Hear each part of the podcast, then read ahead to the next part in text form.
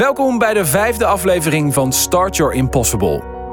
In deze serie van zes podcasts inspireren we jou met de weg die Olympische en Paralympische sporters afleggen om hun eigen impossible te bereiken. Hun lessen vormen de basis voor jou om zelf ook nieuwe uitdagingen aan te gaan. De vorige aflevering ging over risico's nemen, uit je comfortzone stappen. En op je weg naar succes hoort fouten maken erbij. Zonder falen geen succes, zeggen we bij Toyota.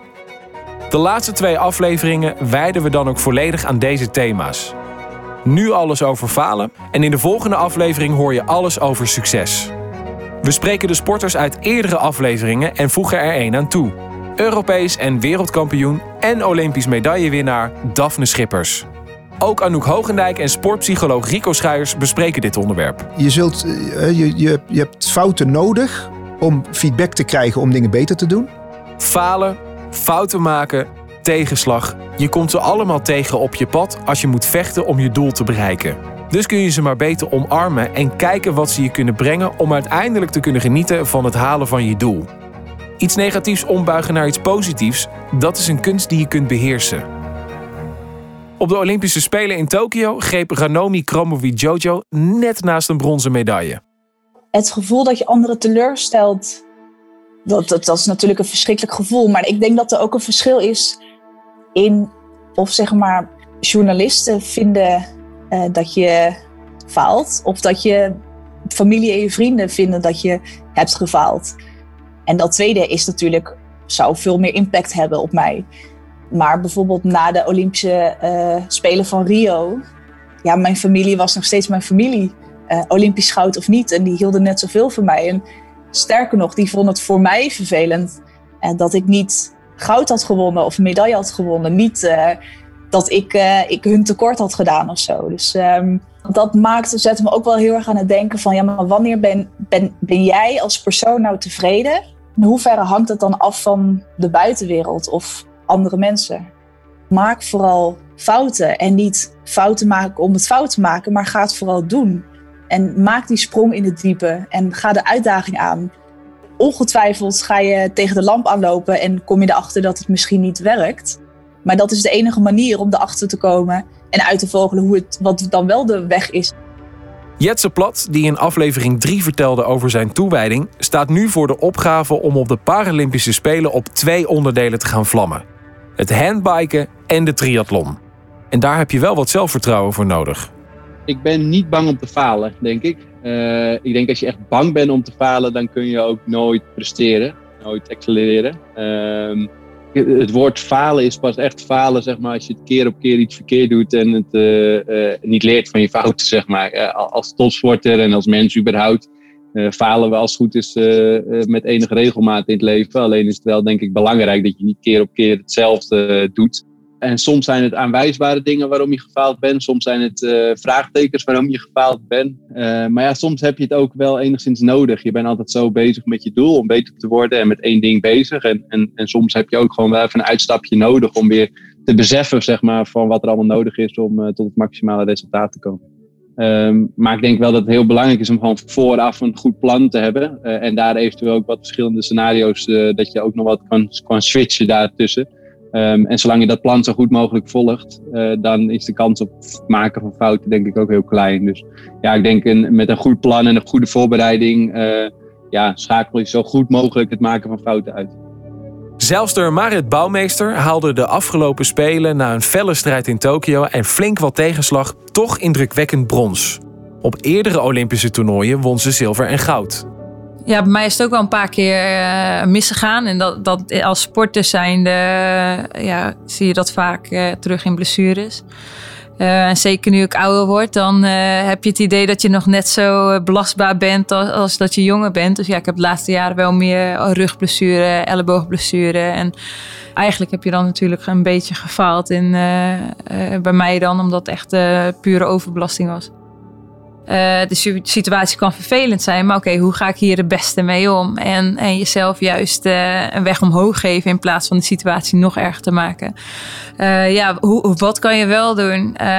sowieso zou je de, de tijd en rust moeten vinden om te herstellen. Maar ik heb echt urenlang tracking lopen kijken van Tokio, video's lopen kijken, aantekeningen lopen lezen van de hele baai. En ik heb gewoon echt alleen maar me voorbereid eigenlijk op de Olympische Spelen. En dat brengt je dan ook wel weer veel nieuwe, veel nieuwe dingen. Iemand die ondanks zware blessures toch aan de start verscheen in Tokio is topatlete Daphne Schippers. Daphne heeft grote successen behaald in haar indrukwekkende carrière. Al op 22-jarige leeftijd was zij de eerste Nederlandse ooit die de 100 meter in minder dan 11 seconden liep. Op deze afstand werd ze later Europees kampioen. Dit werd ze ook op de 200 meter, waar ze zelfs wereldkampioen werd. In 2016 won ze op de 200 meter ook nog eens een zilveren medaille. Ja, heel simpel. Zonder falen geen succes. Afgelopen jaar ben ik geblesseerd geraakt op een WK. Dat is echt je grootste nachtmerrie als topsporter. Je doet er alles aan, dag in dag uit, om de allerbeste te zijn. En op dat moment dat het niet, niet gaat om door een blessure, dat is het allervervelendste wat je kan hebben.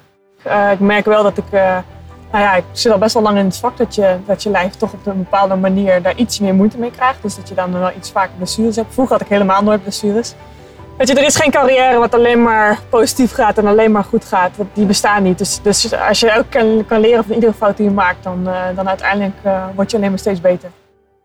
Nou sowieso tegenslagen, daar word je, ja, het geeft mij heel veel energie. Dus, dus bijvoorbeeld niet winnen uh, geeft mij juist weer heel veel energie om weer door te trainen en te zorgen dat ik echt wel de beste word.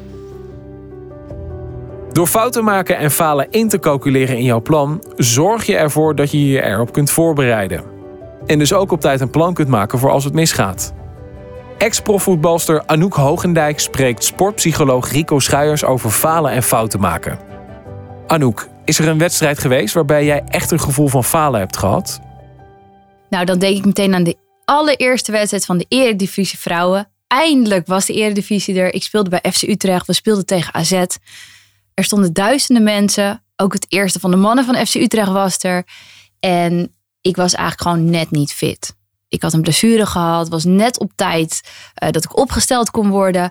Maar het was het eigenlijk gewoon net niet. En ik heb wel gespeeld, 90 minuten lang, maar ik heb gewoon mijn niveau niet gehaald. En we hebben verloren. En ik kon gewoon wel janken. Ik wilde eigenlijk zo via de achteruitgang wilde ik eruit gaan, zeg maar. Ik wilde niemand onder ogen komen. Ik voelde me gewoon alsof ik het team in de steek had gelaten. En mezelf. En ik had iedereen teleurgesteld. Dus dat voelde echt heel erg als falen. Ja, en zo heb ik nog veel meer momenten gehad waar dat als falen voelt. Want dat heb je nou eenmaal in topsport. Uh, Rico Schuijers, wij zijn hier weer in het Olympisch Stadion om hierover te praten. Hoe belangrijk is falen om succes te hebben? Nou, eigenlijk onontbeerlijk.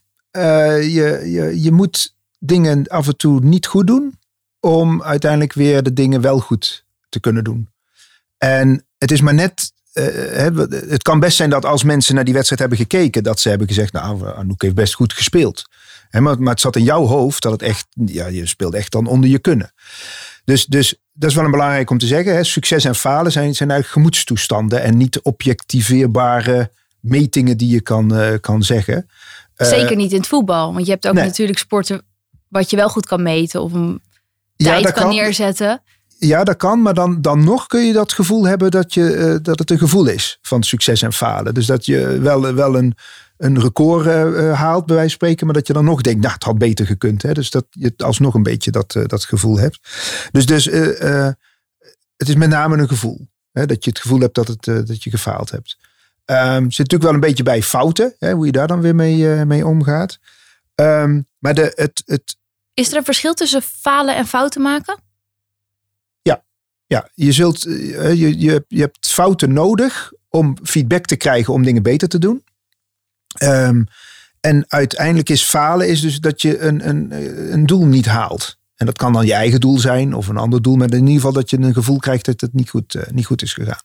Maar een, ja, een fout is, is ja, als, je, als iets niet, als je, uh, als je feedback krijgt over dat het niet goed is gegaan. Hè, dat, is een, dat is een fout. Um, en dat je niet voldoet aan de norm. Een beetje dat zijn de, de definities van fouten. Maar het idee is met, met dat falen is eigenlijk het, het volgende. Um, ieder mens, en het, ik zal het met jou doornemen, ik denk dat het wel, wel lukt, is dat je Eh, je gaat een cyclus door en die kunnen we vergelijken met de cyclus van de jaargetijden. Dus jij komt in de lente terecht en de lente is de geboorte van een nieuw idee. Hé, hey, ik ga voetbalster uh, worden en ik doe dit en dit en dit. Nou, dan kom je in je eerste successen, de zomer. Hey, eh, king of the world en helemaal, ik kan voetballen, helemaal top, top. Eerste grote transfer, maar gaat helemaal goed. Dan komt een beetje het verval. Dus de herfst komt dan de eerste grote blessure. Een keer niet opgesteld, een keer niet dit. En dan wordt het allemaal wat donkerder en wat, wat grijzer. En, en, en dat is het moment waarop heel veel mensen ja, proberen om de boel een beetje te verdoezelen. Dus stel dat jij een keer een, een behoorlijke blessure hebt gehad. Waarvan je dan weet van ja, eigenlijk moet geopereerd worden. Maar ja, dat gaat heel lang duren. Dus dan is de herfst is de periode dat je een beetje gaat sjoemelen. Dat je zegt, nou, een beetje spuitje erin en een beetje, een beetje oplappen en een beetje dit. Maar. Bijstillers. Ja. Maar eigenlijk weet je, ja, als ik echt iets meer wil, dan moet ik er doorheen. Dan moet je dus door de winter heen. En in de winter denk je serieus aan stoppen. He, dus of met je baan, of met een relatie, of met dit of met dat. Dus je, de winter is echt stoppen. En daarna krijg je weer een nieuw idee. He, dus als je dan echt hebt gezegd, nou ik stop ermee, dan pas komt er weer een nieuwe lente. En wat er nou gebeurt, is dat heel veel mensen blijven hangen in die herfst. dus dat, dan gaat het keer niet goed en dan ja, maar probeer maar even om daar wel uit te, te, komen. Maar de, de grote stap is, en dat is echt het leren van falen, is dat je door de winter heen gaat en dan pas weer een nieuwe lente uh, krijgt. Oh, dat klinkt mooi. Maar zullen we even vertalen ja. naar wat je net zei over Ja. een nieuwe baan? Ja. ja, dus je krijgt een nieuwe baan. Dat Ja. is helemaal goed. En op een gegeven moment denk je van, nou, eh, dan krijg je eerst successen. Dus dat gaat ook lekker. Dan eh, eh, krijg je een keer een promotie niet. Of het is niet leuk op, de, op het kantoor. Je wordt wat gepest of je wordt wat... Terwijl je dat, nou roept een deel van jou, roept, ja, je moet eigenlijk de keus maken om ontslag te nemen en te gaan.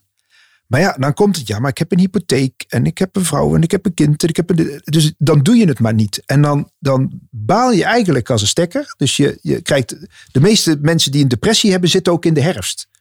Die zitten niet in de winter, want dan zijn ze er doorheen. Maar, en, en, de, en de winter kan ook zijn een echt het, het verschil. Dat hoeft ook maar niet zo kort, te, het hoeft niet zo lang te duren trouwens. Dat is, eh, dat is, De winter kan ook heel kort ja, zijn. dat is maar kort, is gewoon de keuze. Oké. Ja, nee, oh, dat dat is goed om te weten, Ja, mensen. nee, de winter echt, eh, duurt ja. niet lang. Nou, ik zal mis- misschien even noemen. Misschien hebben wel mensen thuis wel een keer een, een scriptie geschreven of zo. Of, hè? Nou, bijna iedereen heeft wel het moment gehad dat hij die scriptie in de open haard wil gooien. Mhm. Dat je vastzit, je komt niet verder. Nou, dat is de winter. Je dan echt denkt van, nou, ik, ik kap ermee, ik vind het niet meer leuk. En dan in één keer zie je weer, hè, de wederopstanding krijg je dan en dan gaat het weer verder.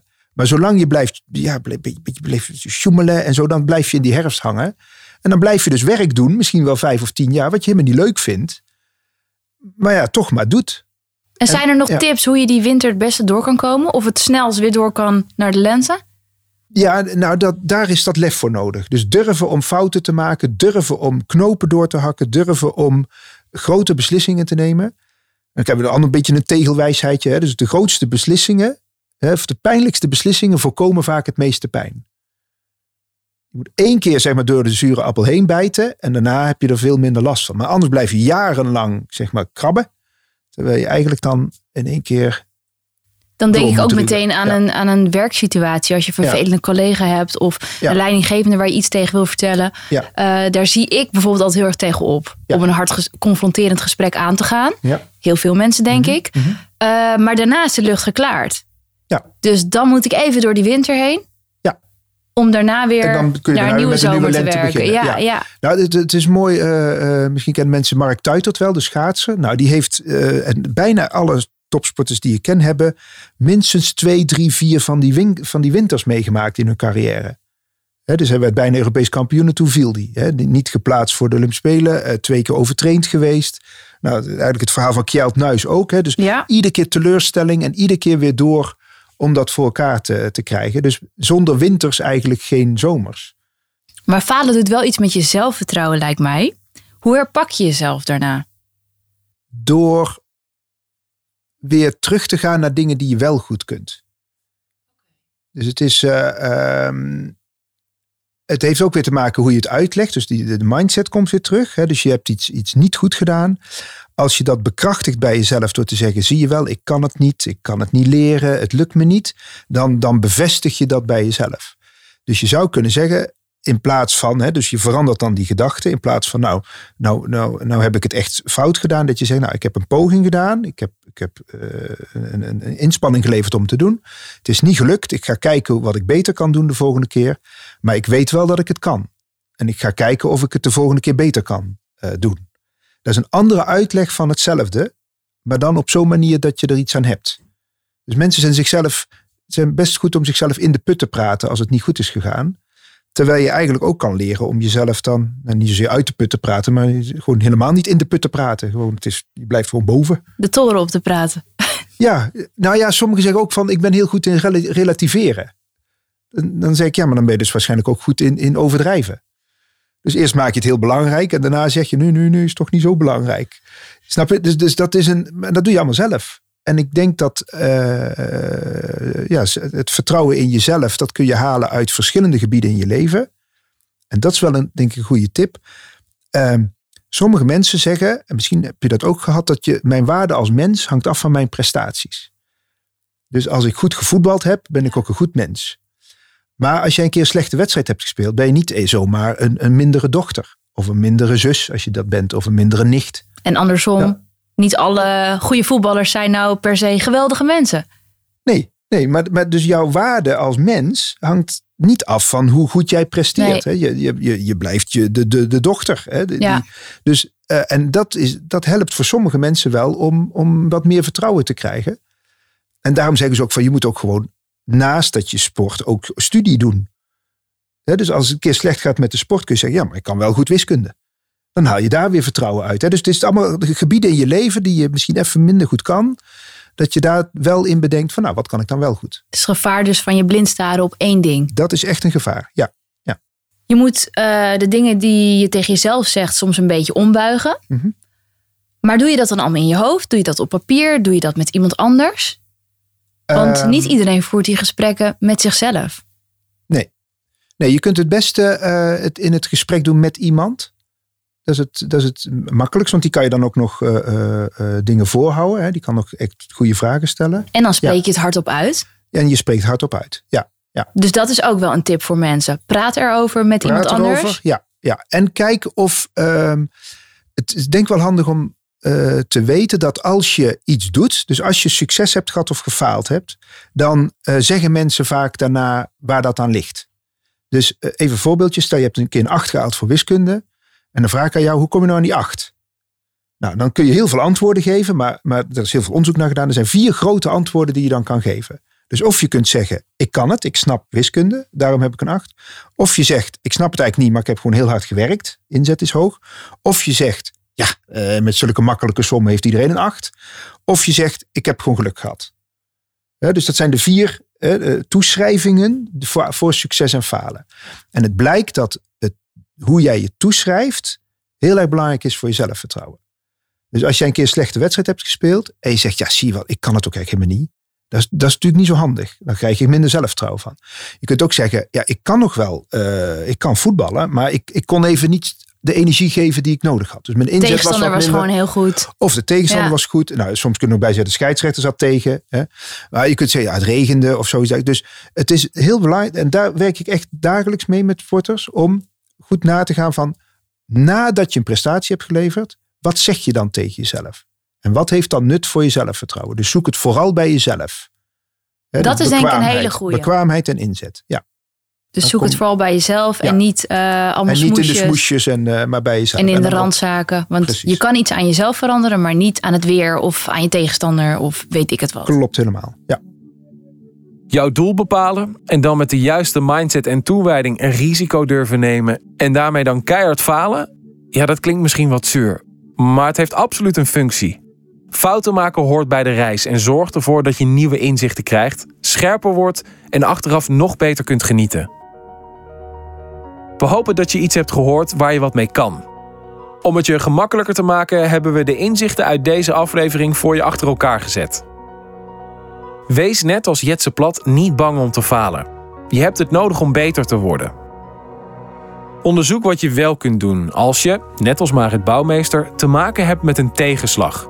Zorg dat je dan niet stil komt te staan. Blijf niet hangen in de herfst. Je moet door de winter heen om weer in de lente te komen. Als het tegenzit, ga dan terug naar de momenten dat het wel goed ging en leer daarvan. Verwar de waarde van je prestatie niet met de waarde van jezelf als persoon. De volgende keer gaan we het hebben over het tegenovergestelde van falen: succes. De ultieme beloning voor het harde werk en het volgen van je plan. Onze atleten vertellen hoe zij hun successen vieren. Mijn allergrootste succes wat ik behaald heb, ehm, misschien eigenlijk wel van de persoon die ik nu ben. En dat is natuurlijk heel makkelijk om te antwoorden. Maar dat is wel iemand die zich heeft ontwikkeld en heel veel energie en tijd heeft gestoken in ja, blijven ontwikkelen. Veel succes met falen en tot de volgende aflevering.